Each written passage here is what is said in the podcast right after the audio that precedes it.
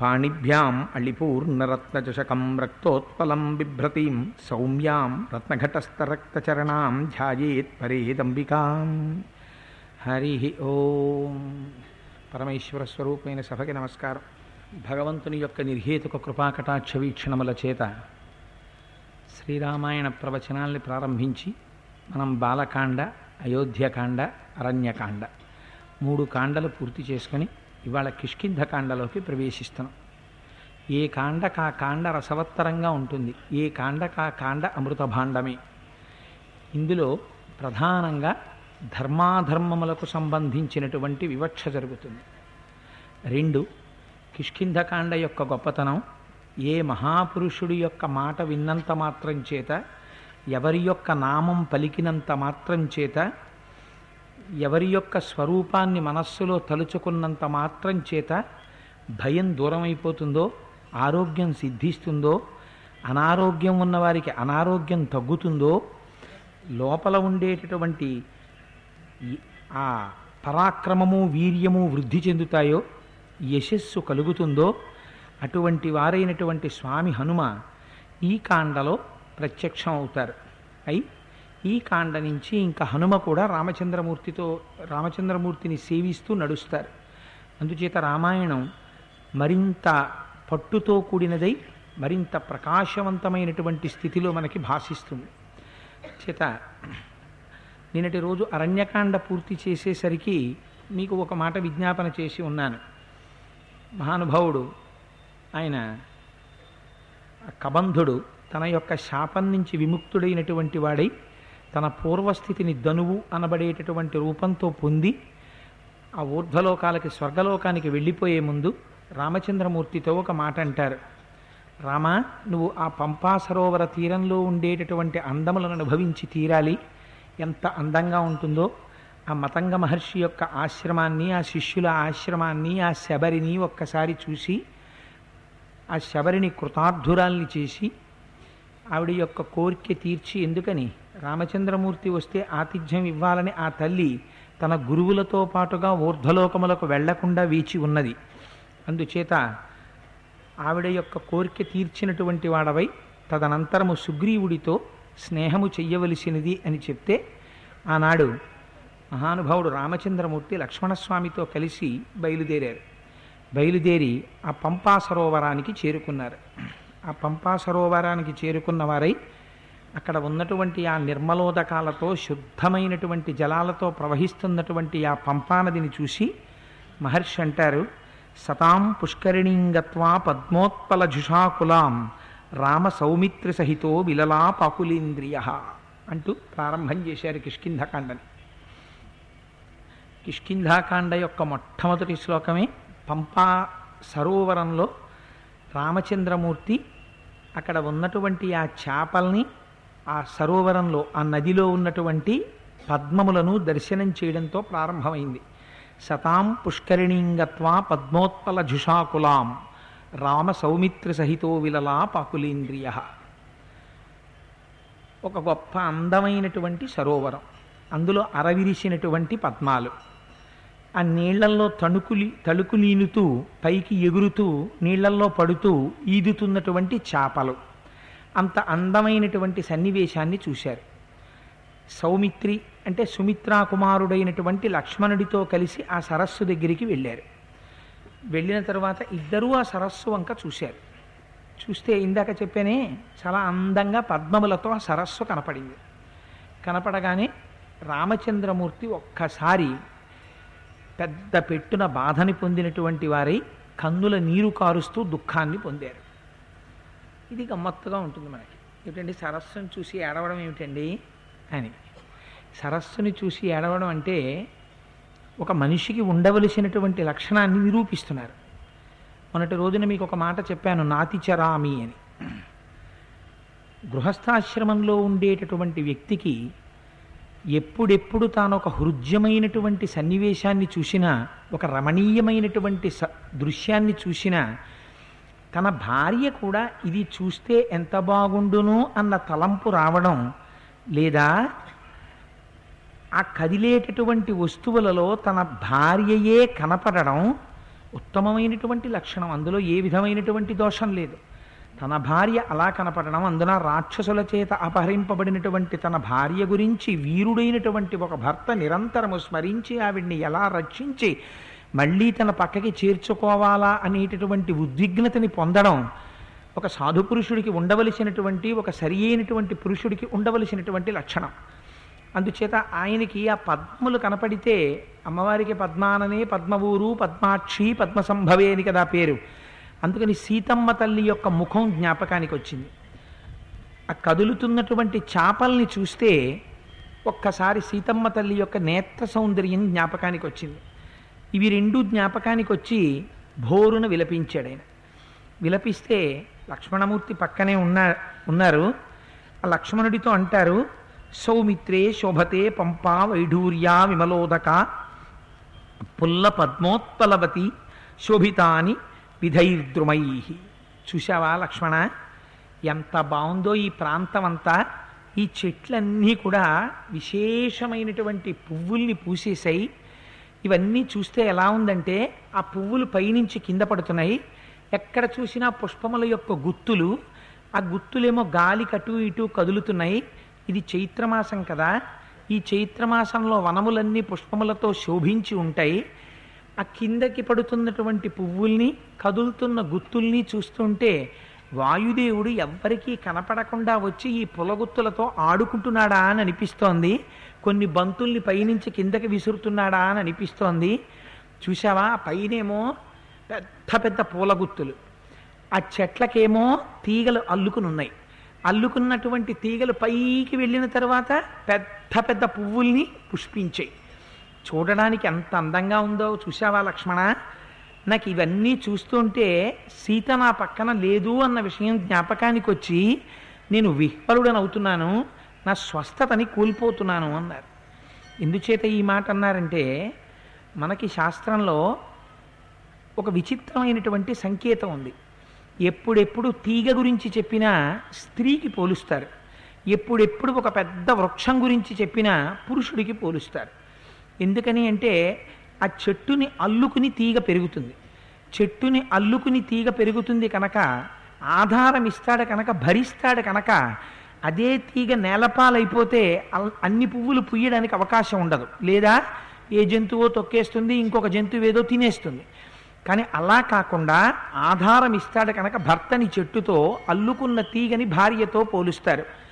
బహుశ ఆ అల్లుకున్నటువంటి తీగతో కూడినటువంటి చెట్టుని చూడడంలో కూడా రామచంద్రమూర్తికి సీతమ్మ జ్ఞాపకానికి వచ్చి ఉండి ఉండవచ్చు. ఎందుచేతనంటే శ్రీగుణరత్న కోశంలో పరాశర భట్టర్లు ఒక మాట అంటారు.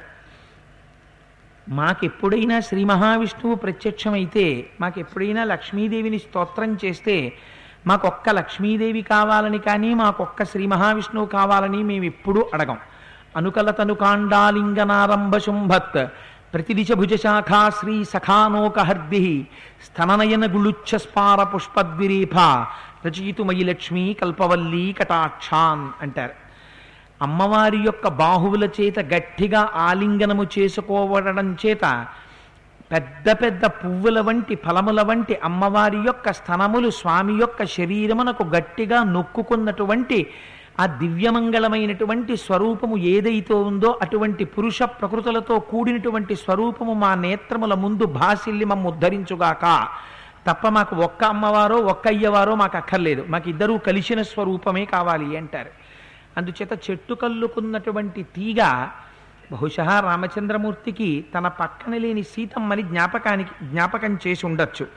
పశ్య రూపాణి సౌమిత్రే వనానాం పుష్పశాలినాం సృజితాం పుష్పవర్షాణి తోయం తోయముచామివ. మేఘాలు ఎవ్వరూ అడగకుండానే వచ్చి ఆకాశంలో వర్షాన్ని వర్షిస్తాయి. అలాగే ఈ చెట్లు చూడు లక్ష్మణ పుష్పాలని వర్షిస్తున్నాయి. ఇవి చెట్ల? లేకపోతే పుష్పాలని వర్షించే మేఘాలా? అని నాకు అనుమానం వస్తోంది. ఎలా వర్షిస్తున్నాయో చూడు. ఈ ప్రాంతం అంతా పుష్పములతో నిండిపోయి ఉన్నది. అన్నిటికన్నా నాకు బాధ కలుగుతున్న విషయం ఏమిటో చెప్పమంటావా లక్ష్మణ అని అడిగి ఆయన అంటారు మత్త కోకిల సన్నార్థై నర్త ఎన్నివ పాదపాన్ శైలకందర నిష్క్రాంత ప్రగీత ఇవచానిల ఈ విషయాన్ని మీరు అర్థం చేసుకుంటే రాముడు ఎంత సుకుమారమైనటువంటి హృదయం ఉన్నవాడో ఆవిష్కరించడానికి మీకు నేను మొట్టమొదటి రోజునే చెప్పాను వాల్మీకి మహర్షి గమ్మత్తుగా మాట్లాడతారు తప్ప రాముడు ఇలాంటివాడు లక్ష్మణుడు ఇలాంటివాడు ఆయన ఏం చెప్పరు. రాముడు అంటారు ఇక్కడ రామ లక్ష్మణ నాకు అరణ్యంగా ఉందా లేకపోతే ఇది ఏమైనా ఒక కొత్త విచిత్రమైన ప్రదేశమా అని అనుమానం వస్తోంది. ఎందుచేతనంటే ఆ గుహలోంచి వస్తున్నటువంటి గాలి ఒక విచిత్రమైనటువంటి ధ్వని చేస్తోంది. ధ్వని చేస్తూ ఆ గాలి వస్తుంటే చెట్లనన్నిటినీ కదుపుతోంది ఆ గాలి.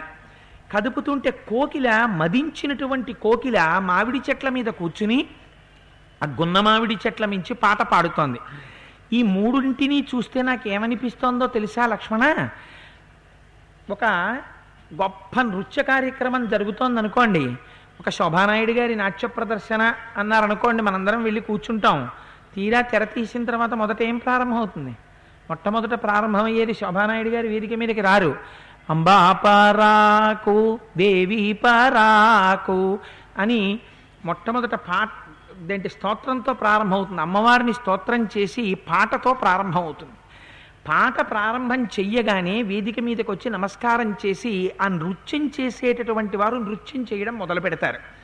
లక్ష్మణ ఇవాళ నాకు అనిపిస్తోంది ఆ వాయువు గుహలోంచి బయలుదేరి బయటికి వచ్చేటప్పుడు కూహన ఒక రకమైన శబ్దం వస్తుంది. ఆ వాయువు పాట పాడుతున్నాడు. చెట్లన్నీ నాట్యం చేస్తున్నాయి. చూడు ఎలా కదులుతున్నాయో. చెట్లు నాట్యం చేస్తున్నాయి. పక్క వాయిద్యాలు మోగించే మ్రోగించే వాళ్ళు ఉండాలి కదా. నట్టువాంగం అని ప్రత్యేకం ఉంటారు దానికోసం. ఆ నట్టువాంగం ఆ మృదంగం వాయించే వాళ్ళు వాళ్ళు ఉండాలి కదా. అదిగో ఆ మత్తకోకిల చెట్టెక్కి కూర్చుని అదేమో పక్క వాయిద్యాల కింద అది కూస్తోంది. ఇదంతా చూస్తుంటే నేనేదో విచిత్రమైనటువంటి ఒక నృత్య కార్యక్రమానికి వచ్చానా అని అనిపిస్తోంది. లక్ష్మణ సీతమ్మ పక్కన లేకపోవడం వల్ల నేను ఎంత బాధపడుతున్నానంటావు? నేను ప్రాణములతో ఉండలేనేమో అనిపిస్తోంది అన్నాడు. ఇప్పుడు మీరు ఒక్కటి ఆలోచించండి. ఇలా వర్ణన చేయడంలో ఒక గొప్ప స్థితిని వాల్మీకి మహర్షి ఆవిష్కరిస్తున్నారు. అలా మనం ఆఫీస్ మెట్ల మించి దిగి వచ్చేస్తుంటే ఎవరో ఎదురొచ్చి కోటేశ్వరారు ఇవాళ సూర్యకళా మందిరంలో చాలా అద్భుతమైనటువంటి నాట్య కార్యక్రమం ఉందండి అన్నారు అనుకోండి. ఎన్ని గంటలకండి? అంటే ఆరు గంటలకే ప్రారంభం అండి సీట్లు దొరకవు. పావు తక్కువ అయిపోయింది కదా. వెళ్ళిపోదాం రండి. అంటే అయ్యో ఇవాళ చాలా పని ఉందండి ఇంటికి వస్తానని చెప్పాను మా ఆవిడతోటి. అంటే ఫోన్లు ఎదురు ఎవరో కనపడ్డారు అనుకుంటారు రండి కాసేపు చూసి వెళ్ళిపోదురు కానీ ఒక గంట. అంటే ఫోన్లే ఒక అరగంట కూర్చుని వెళ్ళిపోదాం. అనుకుని వెళ్ళి కూర్చున్నాం అనుకోండి. మహోత్కృష్టమైనటువంటి ఎన్నడూ చూడని రీతిలో ఒక అందమైనటువంటి నాట్య సన్నివేశం జరుగుతోందనుకోండి. జరుగుతుంటే ఏ భామ కలాపమో జరుగుతూ ఆవిడ నిజంగా సత్యభామేమో అన్నంతగా లేఖ వ్రాయడం అవన్నీ నటించేస్తోంది అనుకోండి ఆ నర్తిస్తుంటే ఆ పాట వినపడుతుంటే ఆ నట్టువాంగం వినపడుతుంటే ఆ పక్క వాయిద్యాలు వినపడుతుంటే ఆవిడ అలా అభినయిస్తుంటే మీకు ఎవరు జ్ఞాపకానికి రావాలి? అయ్యయ్యో! పాపం దానికి చెప్పలేదు దానికి ఎంత ఇష్టమో ఇవన్నీని భామాకలాపం ఇవి. పిచ్చిదానికి చెప్పుంటే అది కూడా వచ్చేసను. దానికి చెప్పలేదు నాకు తెలియలేదు ముందు అని బాధ ఎక్కడ రావాలి? తన భార్య జ్ఞాపకానికి రావాలి. అంతేకాని అమ్మయ్య గొడవ వదిలిపోయింది హాయిగా నాట్యం చూస్తున్నాను అని అనుకోవడమా భర్తృత్వం? తన భార్య జ్ఞాపకానికి వచ్చి తాను పొందుతున్న సుఖాన్ని తన భార్య పొందలేకపోతోందని విలపించడం భర్తృత్వమా? ఏది భర్తృత్వం?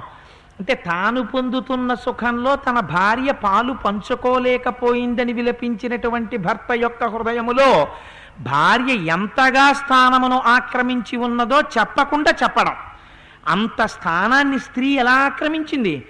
అంటే రామచంద్రమూర్తితో అంతగా అనుగమించి వచ్చి అంత అందమైన సన్నివేశమైన దాన్ని తాను అనుభవించలేడు ఒక్కడు ఎందుకు అనుభవించలేడు? పక్కన తనని అనుగమించి సర్వకాలముల ఎందు తన మనస్సుకి ప్రీతికరంగా ప్రవర్తించగలిగినటువంటి సౌహార్ద్రమున్న భార్య లేదు కనుక. ఇది ఇప్పుడు ఎవరిని ఇద్దరి యొక్క శీలాలను ఎలా ఆవిష్కరిస్తోంది? ఇద్దరి యొక్క శీలాల్ని అంత అందంగా ఆవిష్కరిస్తోంది. ఇదిరా దాంపత్యం అంటే అలా బ్రతకడం దాంపత్యం రా. ఒక అందమైన వస్తువుని ఒక అందమైన సన్నివేశాన్ని చూసినప్పుడు పక్కన భార్య లేదని పరితపించిన భర్త భర్త అలా పరితపించేటట్టుగా భర్త బాధపడేటట్టుగా భర్త యొక్క మనస్సుని దోచుకుని ఆయన యొక్క హృదయంలో స్థానాన్ని సంపాదించుకున్నది భార్య అటువంటి వారిని భార్యాభర్తననాలి అటువంటి వారిని దంపత్యం అనాలరా ఇదిరా సీతమ్మ యొక్క గొప్పతనం ఇదిరా రామచంద్రమూర్తి గొప్పతనం అని పైకి అనకుండా అరణ్యములో నిజంగా చెట్లు నాట్యం చేస్తున్నాయా? కోయిల పక్క వాయిద్యాలు వాయిస్తోందా?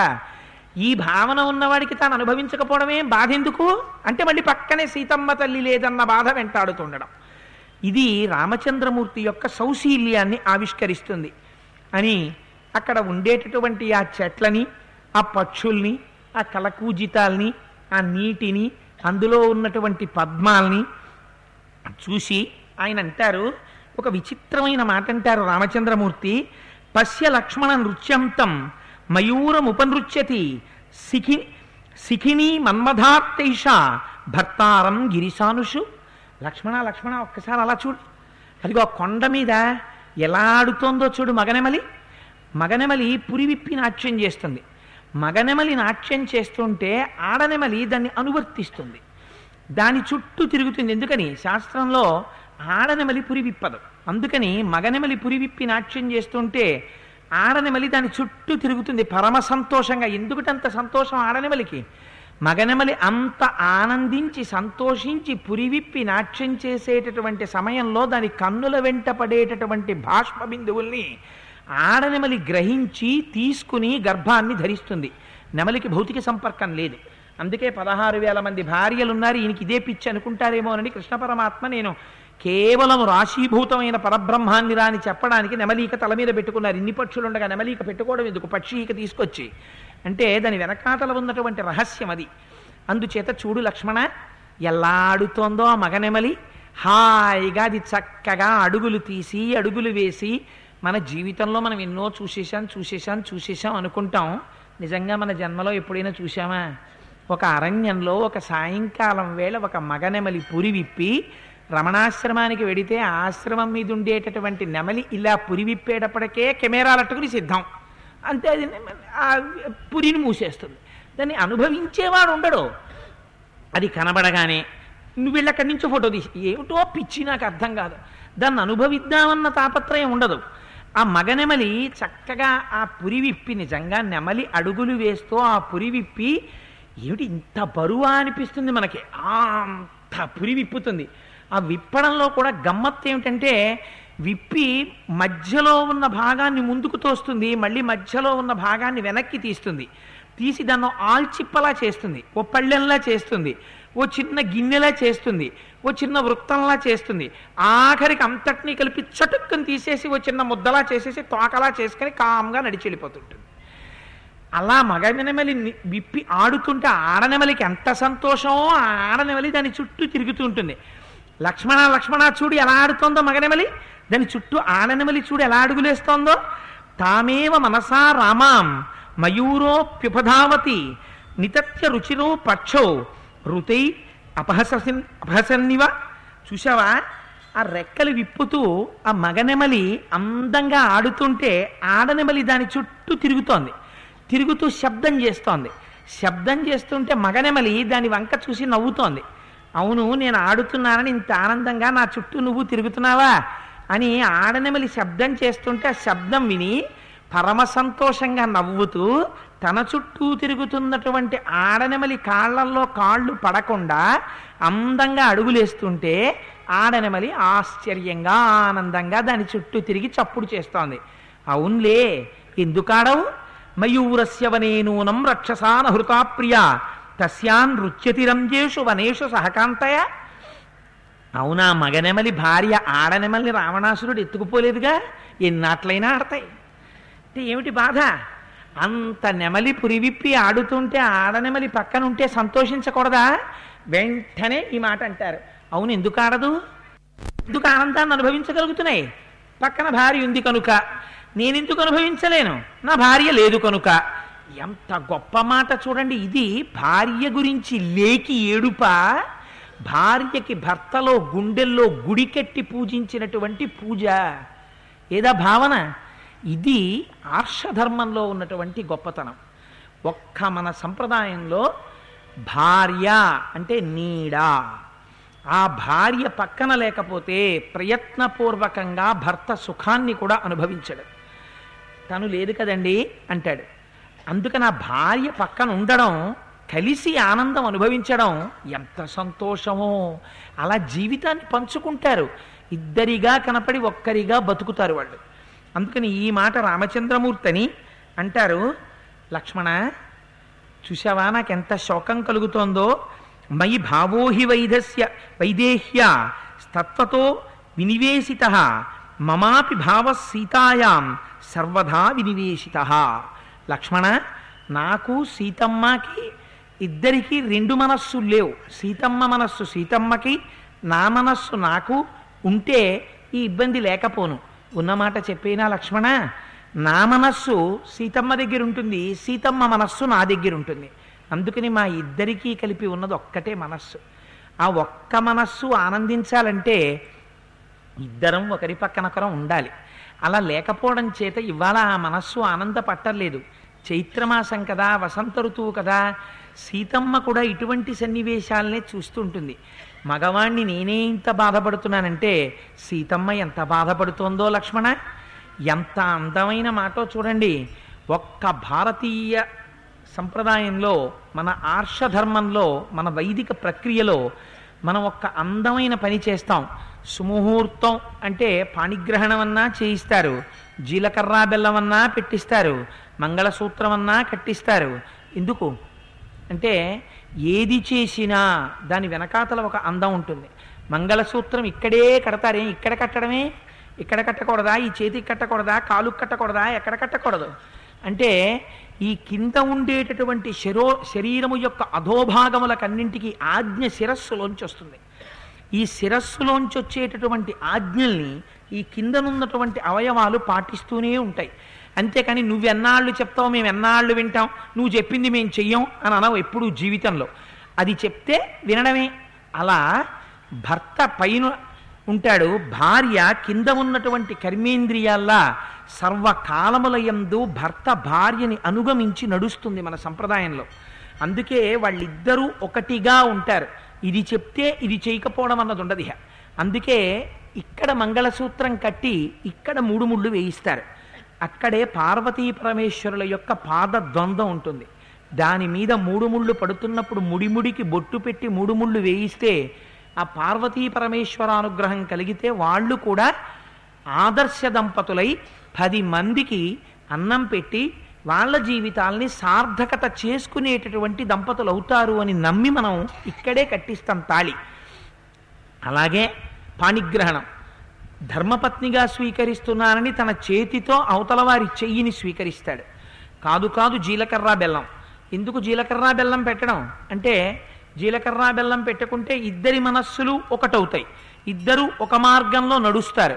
అందుకని మనం కోరుకునేది ఎప్పుడైనా ఏం కోరుకుంటామంటే వివాహంలో ఇద్దరుగా పీటల మీద కూర్చున్నవారు. అందుకే తెర ఉన్నంతసేపు ఎదురెదురుగా కూర్చుంటారు. తెర తీసేస్తే పీటల మీద పక్క పక్కన కూర్చుంటారు. అప్పటి వరకు ఆయన పూజ చేస్తే ఆయన అక్షతలు నీళ్ళు వదులుతాడు ఈవిడ పూజ చేస్తే ఈవిడ అక్షతలు నీళ్ళు వదిలింది. ఇప్పుడు ఆయన చేతిలోకి అక్షతలు ఆవిడ వేస్తే ఈయన నీళ్ళు పోసి వదిలిపెట్టేస్తాడు. ఇద్దరూ కలిపి చేస్తారు ఏ క్రతువు చేసిన. ఆవిడ చేసేవన్నీ ఈయన కోసమే. అలా ఒక్కటిగా నడవడం చూపిస్తుంది.